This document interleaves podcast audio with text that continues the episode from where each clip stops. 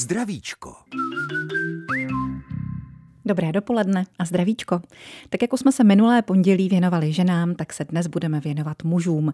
Trápí i je ve vyšším věku inkontinence. Za jakých okolností? Shoduje se to v něčem s příčinami a léčbou u žen? Odpoví doktor Pavel Tolinger postupně už po úvodní písničce, kterou si dopřejeme hned teď. Takže zdraví vás Eva Kadlčáková, zajímavý poslech. Taky to máte mít. Mluvím o zdravíčku, o pořadu, který probírá každý týden v pondělí naše zdraví, naše nemoci, jejich léčbu a taky prevenci. Dnes je tím tématem mužská urologie, inkontinence mužů a poví nám o ní doktor Pavel Tolinger, urolog ze stejnojmeného oddělení nemocnice v Českých Budějovicích. Vítejte u nás, dobrý den. Dobrý den, příjemné dopoledne, děkuji za pozvání. Rádo se stalo. Otázky už byly nastíněny v tom úvodním vstupu ještě před písničkou. Takže trápí inkontinence i muže? Trápí, dokonce v některých věkových kategoriích i častěji než ženy, nebo alespoň srovnatelně. Takže v kterých třeba? Eh, jedná se zejména o seniory, o, o starší pány. Dalo by se určit nějaké procento, pojmenovat procento mužů, kteří se potýkají s inkontinencí, s neudržením moči? Eh, obecně během života se s nechtěným únikem moči, tedy s inkontinencí, potká jistě třetina populace, jak muži, tak ženy. A říkáte, souvisí to většinou s věkem, ale v průběhu života, že se s tím muži setkávají, takže i z jiných příčin, které to mohou být. Mohou podobně jako u žen třeba ehm, za to i ochabující svaly pánevního dna, ačkoliv muži nerodili. Eh, i muži, i ženy sdílí uh, některé příčiny inkontinence, tam je to stejné.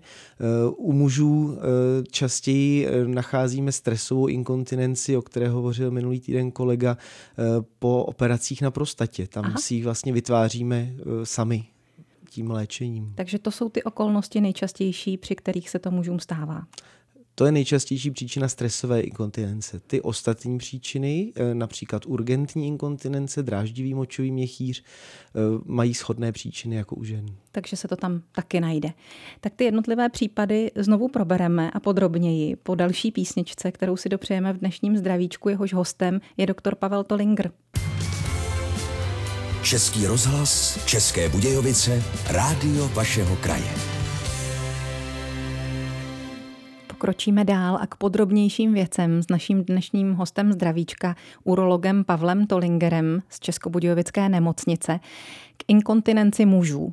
Tu ženskou jsme tu tedy před týdnem probrali a rozdělili jsme ji na stresovou, urgentní a jinou. Můžeme tedy zopakovat, oč jde a jaký je v tom rozdíl, pane doktore? Určitě. E, co se té stresové inkontinence týká, jedná se o typ inkontinence, která je vázaná na zevní tlak působící na močové cesty. Představme si to například, že člověk zakašle, kýchne, zdvihne nějaké břemeno. E, tady se ukazuje, jaké, v jaké kondici je pánevní dno, Eh, pokud to pánevní je bez poruch, je v pořádku, eh, tak umožní zadržet tu moč, ten zvýšený tlak vykompenzuje a právě pokud je nějaká porucha na pánevním dnu, tak dochází k úniku.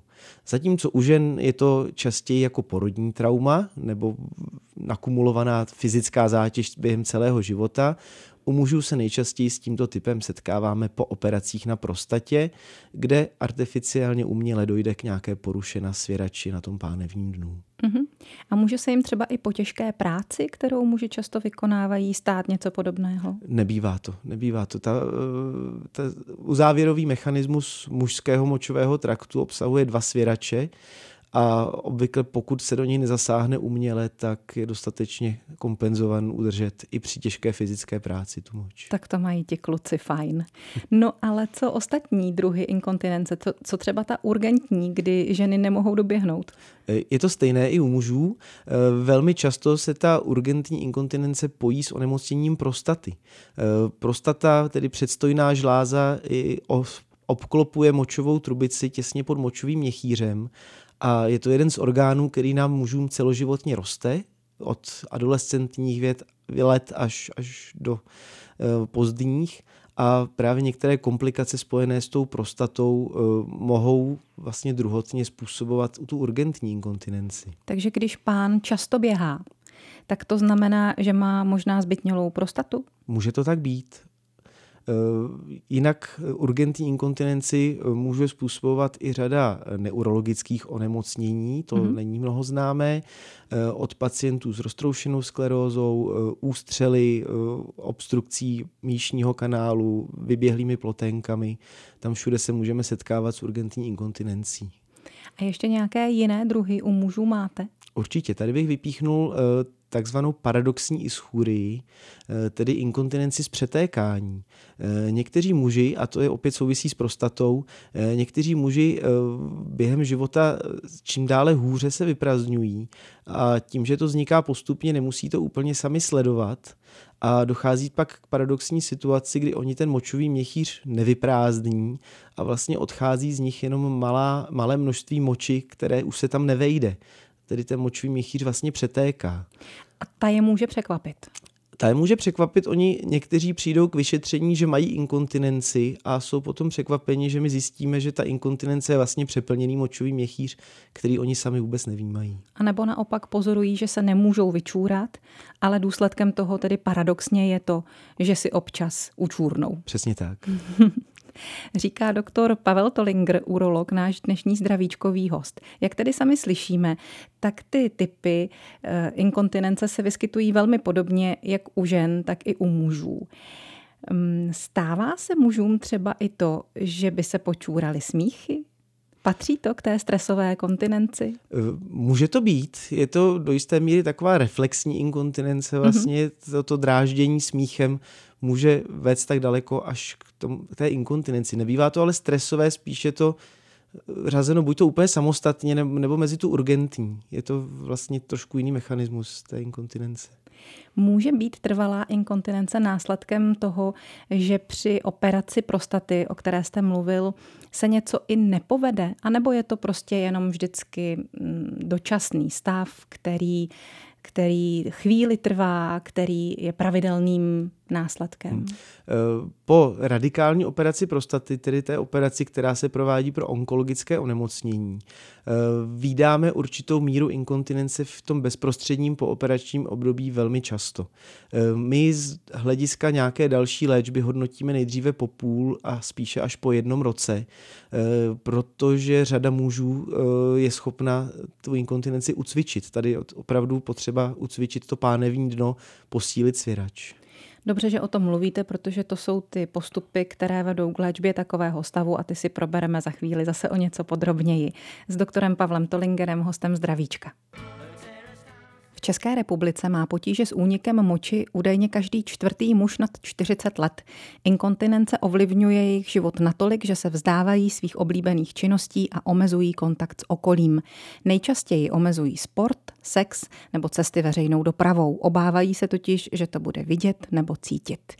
Mužskou inkontinenci dnes probíráme s hostem zdravíčka urologem Pavlem Tolingerem z Českobudějovického urologického oddělení. Takže, pane doktore, jaké řešení máte pro takové muže? Eh, určitě se objednat, přijít, eh, vyšetřit a podle závěru vyšetření eh, se domluvit, co lze a co umíme nabídnout dál. Záleží tedy na tom, jaký typ té inkontinence muž má a podle toho se odvíjí léčba, ano? Přesně tak. Musíme nejprve toho pacienta poznat, musíme poznat jeho potíže eh, i někdy v širších souvislostech a pak jsme schopni nějakým způsobem vybrat léčbu, která by mohla fungovat. Neříkám, Jak... že jsme úspěšní ve všech případech, ale vždycky se alespoň snažíme nějakou šanci tomu dát. Jak vypadá to vyšetření? Za prvé si asi povídáte o tom, co se mu děje? Určitě. Základem je odběr takzvané anamnézy, tedy popovídání s pacientem, zjistit, od kdy má potíže, za jakých okolností, co tomu případně předcházelo, jestli je to v souvislostech s nějakým dalším stonáním. Potom samozřejmě nějaká laboratorní vyšetření, ultrazvuk, obvykle jako vstupní vyšetření základní v té urologii a pak nějaká další odbornější vyšetření. Když mluvíme o těch odběrech, předpokládám, že moč, možná i krev? Eh, určitě u mužů po té 40, respektive po 50 se vždy eh, paralelně s tou inkontinencí pátráme i po možném nádoru prostaty, tedy je tam i krevní odběr takzvaného PSA, tedy onkologického markru, který nás přiblíží k riziku nádoru prostaty u toho muže. A co se týče rozboru moči, nachází se někdy třeba nějaká infekce? Souvisí i infekce s těmi úniky moči? Ano, eh, infekce je jeden z nejčastějších důvodů, proč k té inkontinenci dojde. Eh, a je to důvod naštěstí vratný. Tedy častější je u žen, ale eh, po té 50 po 60 se i infekce močových cest stávají častější i u mužů a může to být ta příčina která lze potom snadno léčbou infekce odstranit. Takže jedna z takových nejmilejších příčin nakonec. E, nejmilosrdnější, ano. Nejmilosrdnější, dobře se řeší rychle poměrně nějakými léky, úpravou životosprávy. Přesně tak. Eh, je vždycky dobré zapátrat i po nějaké možné příčině té infekce, jestli to není infekce vyvolaná nějakým dalším jiným onemocněním, mm-hmm. ale eh, pokud je to první epizoda obvykle se přeléčí pouze antibioticky a žádné další kroky se nepodnikají. Trocha urologického čaje a je to vyřízeno. Potom máme ty další případy, o kterých už jste se zmiňoval, u nich je dobré začít cvičit. Které případy to tedy jsou? Tak jsou to ty případy, kde dochází k stresové inkontinenci, tedy eh, ti muži, kteří jsou po nějaké operaci na prostatě. A to jak pro benigní hyperplázi, tedy to nezhoubné zvětšení, tak častěji u mužů, kteří jsou po onkologické operaci, po takzvané radikální prostatektomii. Eh, zde dochází eh, k úpravě toho mechanismu, který zadržuje moč. Ten jeden z těch svěračů se v podstatě odstraňuje v rámci té operace a e, udržení moči u těchto mužů je dáno e, striktně tím e, svěračem, který je součástí pánevního dna. A to je příčně pruhovaný sval, který je možno posílit tak jako každý jiný sval v těle. Říkal jste, že muži mají tu výhodu, že mají ty svěrače dva, takže když přijdou o jeden, mají ještě k dispozici ten druhý, ale měli by ho posílit. Přesně tak. A jak se to dělá? Eh, to je právě určité úskalí. Zatímco ženy se svým pánevním dnem bojují téměř celoživotně, minimálně od prvního porodu, eh, tak my muži obvykle netušíme o tom, že pánevní dno máme právě až do toho okamžiku, kdy dojde k operaci na prostatě. Do té doby si možná muži myslí, že to mají jenom ženský. Eh, je to tak. Takže to posílení úplně stejné jako u žen, jsou to určité specifické cviky, ale cviky pro svalové skupiny, které my muži téměř nezapojujeme celoživotně, takže tam to představuje určité úskalí, zejména pro fyzioterapeuta, aby nacvičil to správné posílení. Jsou to taky ty Kegelovy cviky jako u žen? Přesně tak, je, je to něco velmi podobného.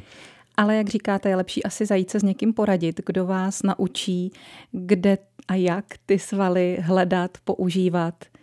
Určitě, mám mnohem větší, lepší zkušenosti s tím, pokud uh, muž nebo i žena absolvují uh, odborné vyšetření u fyzioterapeuta mm-hmm. a nácvik toho posílení opravdu s odborníkem, než podle nějakého letáčku nebo internetového návodu. U toho uh, urgentního pomočování se jsme tady minulý týden mluvili o tom, že dobře zabírají léky. Je to i případ mužů? Uh, ano a ne. Uh, právě proto, že ta urgentní inkontinence u mužů často souvisí s prostatou, se zvětšenou prostatou, uh, musíme tohle brát v potaz. Zatímco u žen jsme v situaci, kdy pouze tlumíme ten hyperaktivní močový měchýř a snažíme se potlačit tu inkontinenci, u mužů, pokud bychom významně tlumili močový měchýř, může to vést k tomu, že se nevymočí. Tedy tam obvykle musíme zasáhnout do obou těch eh, aspektů močových cest, jak vyprázdnění, tak udržení moči. Takže ta další cesta, kterou máte k řešení takové situace, je jaká? Eh, ano, je to farmakoterapie, jsou to léky, ale eh, právě často kombinované preparáty, které na jednu stranu usnadňují vyprázdnění toho močového měchýře, tedy mají za úkol zmenšit prostatu, zmenšit ten útlak, a na druhou stranu léky, které jsou shodné eh, s tou ženskou populací, tedy které mají za úkol tlumit močový měchýř. A zase, když to srovnám s ženskou populací, tak jsme tady věnovali minule hodně času i operaci takzvané pásky, která inkontinenci u některých případů u žen řeší. Jak je to u mužů? Máte k dispozici taky nějaký operační zákrok podobný? Ano, i u mužů je k dispozici u té stresové inkontinence e, operační řešení. E, v zásadě jsou dvě. E, první z nich je rozsáhlejší, razantnější, to je umělý svěrač, tedy takový umělý mechanismus, který se operačně vpraví do těch močových cest a který obsahuje manžetku, která obklopuje tu močovou trubici plus nějaký balónek. Ten muž to musí sám aktivně ovládat a v podstatě eh, si vždycky vypustí manžetu, vymočí se, znova se napustí manžeta. Složitá záležitost i s poměrně uh, velkým zásahem do toho života. Pak je menší uh, operace, která odpovídá zhruba té ženské inkontinenční pásce a tam se implantuje mechanismus, který je vlastně autonomní, kde, kde ten muž to žádným způsobem neovládá a napomáhá to udržení té moči. Je to na pořád? Je to implantováno jednou provždy, dokud nedojde k nějaké komplikaci, což samozřejmě všechny implantáty v lidském těle mají určité riziko, že se zkomplikují a budeme nuceni zase explantovat, vyndat. A vyměnit? Ano, dá se i vyměnit, dá se i ta operace opakovat nebo po té pásce zvolit třeba ten svěrač. Mm-hmm. No a ještě nějaké řešení, o kterém já nevím a tudíž se na něj neptám. Určitě eh, existuje ještě u mužů oproti ženám takový středověký nástroj, jmenuje se to penilní svorka. Eh, funguje to přesně tak, jak si asi umíte představit, tedy Neumím nějaký kolíček, eh, kolíček, který vyloženě mechanicky lze naložit na to přirození. A u, zejména u starších mužů, kde nechceme riskovat nějaké operační komplikace, se budete divit, ale je to fungující záležitost. Ale předpokládám, že by mohla souviset taky třeba s nějakým zanesením infekce. Naopak, tam nedochází k zavádění ničeho dovnitř do těch močových cest, mm-hmm. takže ti muži tím, že fungují přes den na sucho, nemají únik, tak jsou naopak v menším riziku infekce. Aha. Nejsou v tom mokrém prádle nebo v nějaké mokré pleně. A je to taková jednoduchá mechanická záležitost. Je to jednoduchá mechanická záležitost, ale funkční. Kolíček? Mm, kolíček, taková vlastně jako kolíček na prádlo s takovým zámkem, který se nakládá někam do poloviny délky toho přirození. Ne každému je to pohodlné, vždycky to nabízím jako jednu z variant na vyzkoušení i třeba předtím, než dospějeme k nějakému tomu operačnímu řešení. Říká doktor Pavel Tolinger, urolog, host dnešního zdravíčka. Český rozhlas, České Budějovice, rádio vašeho kraje. Rádio vašeho kraje pro vás vysílá pořad Zdravíčko. Ano, opravdu pro vás, zejména dnes pro muže, kteří se chtějí zeptat na inkontinenci. Chcete-li, zavolejte nám tedy na číslo 22 155 44 11, anebo kdybyste chtěli položit otázku anonymně, což bychom určitě pochopili s panem doktorem Pavlem Tolingerem, naším dnešním zdravíčkovým hostem, tak můžete využít i adresu zdravicko-cb.rozhlas.cz. Takže ještě jednou, telefonní číslo 22 155 44 11 anebo e-mailová adresa zdravicko-zavináč cb.rozhlas.cz. První odvážlivec se hlásí a svůj hlas propůjčí našemu vysílání. Přejeme vám dobrý den. Dobrý den. Prosím vás pěkně, já jsem slyšel takový um, ohledně té prostaty od paní doktorky Tany Hamorový nikdy v, v rozhlasu v Českých Budějovicích, že prej dobrý je sprchovat pánevní dno studenou vodou. Tak jestli co na to říká pan doktor, děkuji vám moc krát a mějte se hezky naschledanou. Naslyšenou, taky děkujeme za otázku. Tak co? Eh, děkuji za otázku. V podstatě otužování není nikdy škodlivé. Pokud se aplikuje rozumně, pravidelně, třeba ve zvyšujících se dávkách, tak je vždycky prospěšné. Nemám Rozhodně to asi stahuje ty svaly, takže je to jedna z možností toho cvičení. Je to jedna z možností cvičení pánevního dna, ale jak jsem říkal, to pánevní dno zajímá muže většinou až po té operaci. takže eh, jako prevence obecná eh, jistě jako otužování, ale cíleně na tu prostatu to nějak nezapůsobí, nebo aspoň o tom nemám povědomí. Ale rozhodně to může být prevence toho, aby se to potom nestalo, že? Přesně tak. Existuje ano. ještě nějaká další, když už jsme na to narazili, nějaká další prevence takových eh, potíží pro muže? Neumím si teďka představit, spíše ta prevence opravdu absolvovat nějaké to vyšetření naše. Ono, to zvětšování prostaty eh, vlastně nebylo zjištěno zatím nějaké, nějaký jasný důvod, proč nám mužů ta prostata roste každému jinak rychle. Eh, jsou tam určitě nějaké genetické vklady a něco asi, co souvisí s naším životním stylem, ale kromě obecných doporučení zdravého životního stylu vlastně v té prevenci neumíme nic jiného nabídnout. Ale tedy, hm, jestli to správně chápu, zvlášť když třeba měl s prostatou potíže tatínek, dědeček, tak by to mělo varovat i toho současníka a vést ho to k preventivní prohlídce ano, k lékaři. Ano. Ke svému praktikovi nebo rovnou na urologii? E, základ je určitě v dispozici u každého praktického lékaře a pokud eh, je tam už nějaký problém, má, mám už nějaké potíže, eh, nebo ten praktický lékař shledá nějaký problém laboratorní, tak potom delegovat na urologické vyšetření. Další statečná otázka je tady. Vítáme vás ve vysílání. Dobrý den. No, já bych se chtěl zeptat, jestli, jestli je pravda, že některé léky no, na pedaktivní močový měchýř a na inkondenci můžou to e, způsobovat demenci. Dobře, necháme zodpovědět tu otázku pana doktora Pavla Tolingera. Ano, eh, jedna skupina léků, které se týkají toho hyperaktivního močového měchýře, my jim říkáme obecně anticholinergika, eh, jsou léky, které jako druhotný efekt mohou zhoršovat kognitivní funkce, tedy eh, schopnost myšlení, vnímání.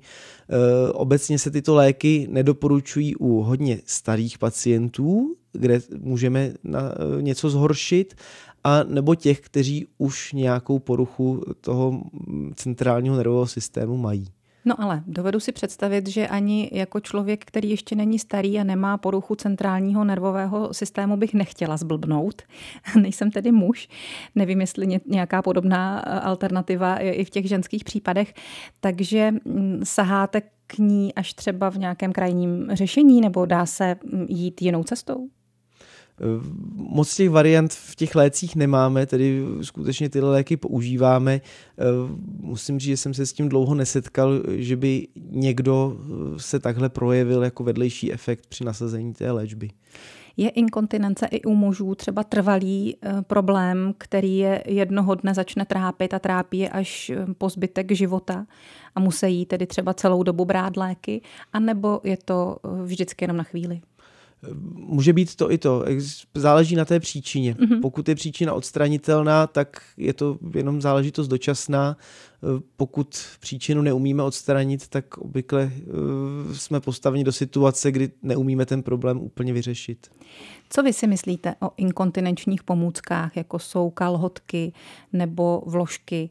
Váš předchůdce minulý týden, uroginekolog Michal Turek, eh, říkal, že pro něj osobně je to až to poslední řešení, že se vždycky že nám snaží pomoct něčím, co je efektivnější a nevede to k tomu používání těch inkontinenčních pomůcek. Jak se hmm. vy díváte na ty pánské? Já bych tady úplně nesouhlasil, naopak bych řekl, že to je to úplně první, co bychom měli udělat, protože pokud někdo přijde eh, se příznakem inkontinence a my nejsme úplně eh, ještě v tu chvíli rozhodnutí o tom, jakým způsobem ho léčit, tak on tu inkontinenci má teď, v tuhle chvíli. Takže ta inkontinenční pomůcka je to první, co nabídneme, spolu s tím, že se pokusíme najít řešení. Čili... Ale určitě i kdyby jenom jako záležitost dočasná, eh, je to téměř bod číslo jedna. Pro tu první chvíli. Pro ten první kontakt. Než se to řešení najde. Máme další otázku. Dobrý den. Pardon. Dobrý den, já bych měl asi možná jednoduchou otázku. Máte to vyjmenované potíže, které mají muži vliv na intimní život, buď plusový nebo minusový, takovýho něco jestli existuje? Děkuji moc krát, nashledanou.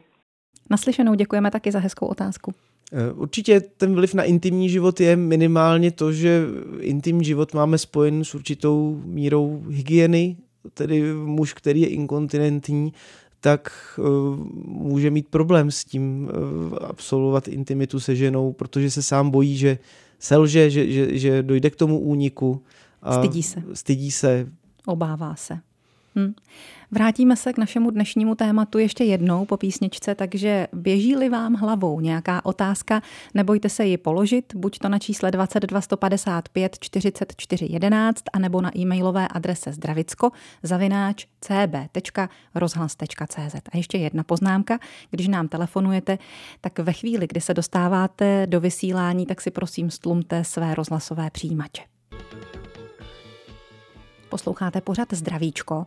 Jehož dnešním hostem je doktor Pavel Tolinger, urolog z Českobudějovické nemocnice a mluvíme o inkontinenci mužů. Můžete nám volat na číslo 22 155 44 11 nebo ještě napsat na e-mailovou adresu zdravicko-cb.rozhlas.cz. Během písničky se dovolala jedna naše posluchačka a ptá se na tento případ. Muž často chodí na záchod, ale močí méně, vyšetření prostaty nic nepro neprokázalo. Pane doktore, co si o tom myslíte? To je velmi uh, složité zadání. Potřeboval bych k tomu muži vědět více informací. Uh, čím déle dělám urologii, tím více zjišťuju, že to, co považujeme za normální, se opravdu člověk od člověka liší. Tedy někdo si myslí, že chodí často na toaletu a někdo jiný by s tím byl spokojen. Čili asi by bylo nejlepší, aby se sám přišel ukázat k vám na urologii nebo ke svému praktikovi třeba pro začátek. Určitě. E, pokud si chceme udělat představu o nějakém objektivním stavu věcí, tak nutíme pacienty si deníček. Třeba během dvou dnů si opravdu zapisovat, kolik a jak často vypí a kolik a jak často vymočí. Mm-hmm. A z toho se dá potom usoudit, jestli jeho situace je v rámci nějakého normálu nebo jestli vybočuje významným způsobem. Takže to je taková první rada, kterou k tomu dává doktor Pavel Tolinger. Další dotaz už čeká na lince, tak si ho rádi vyslechneme. Dobrý den. Dobrý den, můžete se ptát. Dobrý den. Dobrý den, posluchač Táborska. Já jsem starší a udržuju se tak nějak v kondici takovým ideánským během cvičením a jízdou na kole. A tak se chci zeptat, jestli jízda na kole nějak dráždí tím sedlem prostatu, jestli je to zdravý, nebo se to má nějak vylepšit nějakou měkkou podložkou, nebo... Dobrá otázka. Dobrá otázka, děkujeme vám za ní a zdravíme do tábora. Pane doktore? Eh, děkuji za otázku. Opravdu eh, dlouhodobá jízda na eh, cyklistickém sedle může dráždit prostatu. Pokud jste vášnivým cyklistou, jezdíte dlouhé tratě a už jste třeba v trošku vyšším věku a, a ty prostatické potíže vám nějak subjektivně začínají, obtěžují, tak doporučuji vyzkoušet třeba jiný typ sedla, takový, který má tu středovou část odlehčenou. Jinak obecně zdravý muž, eh, který nemá žádné potíže, může jezdit na kole, aniž by ho to nějakým způsobem ovlivňovalo. I když už mu trošku ten věk roste? Ano, klidně. Fajn. Než nám někdo další zavolá nebo napíše, tak já mám taky ještě pár otázek, na které bych se chtěla zeptat. Eh, co se týče třeba toho obávaného zápachu, tak vždycky je důsledkem úniku moči, anebo může jít třeba i o nějaký zánět, o nějaký jiný zdravotní problém, kterého je to příznak? Ano, eh, moč je odpadní látka našeho eh, organismu, to znamená, vylučuje se do ní vše, co to tělo nepotřebuje, eh, co jsme předtím snědli nebo vypili a do té moči se promítá i řada chorob a mění její složení. To znamená, zápach moči může naznačovat, že se s tím tělem něco děje, anebo že jsme v předchozích dnech snědli nebo vypili něco, co, co má nějakou pachovou stopu. Aha, aha, aha. No a ještě řekněte, pitný režim. Byla tady eh, před chvílí písnička Ne, mléko, ne. Já jsem už přitom myslela na to, jestli toho titulu té písně využít eh, pro muže, kteří si učůrnou občas a tudíž si dovedu představit, že mají i strach se vlastně něčeho napít. Jak to vypadá s pitným režimem v případě mužské inkontinence? Hm.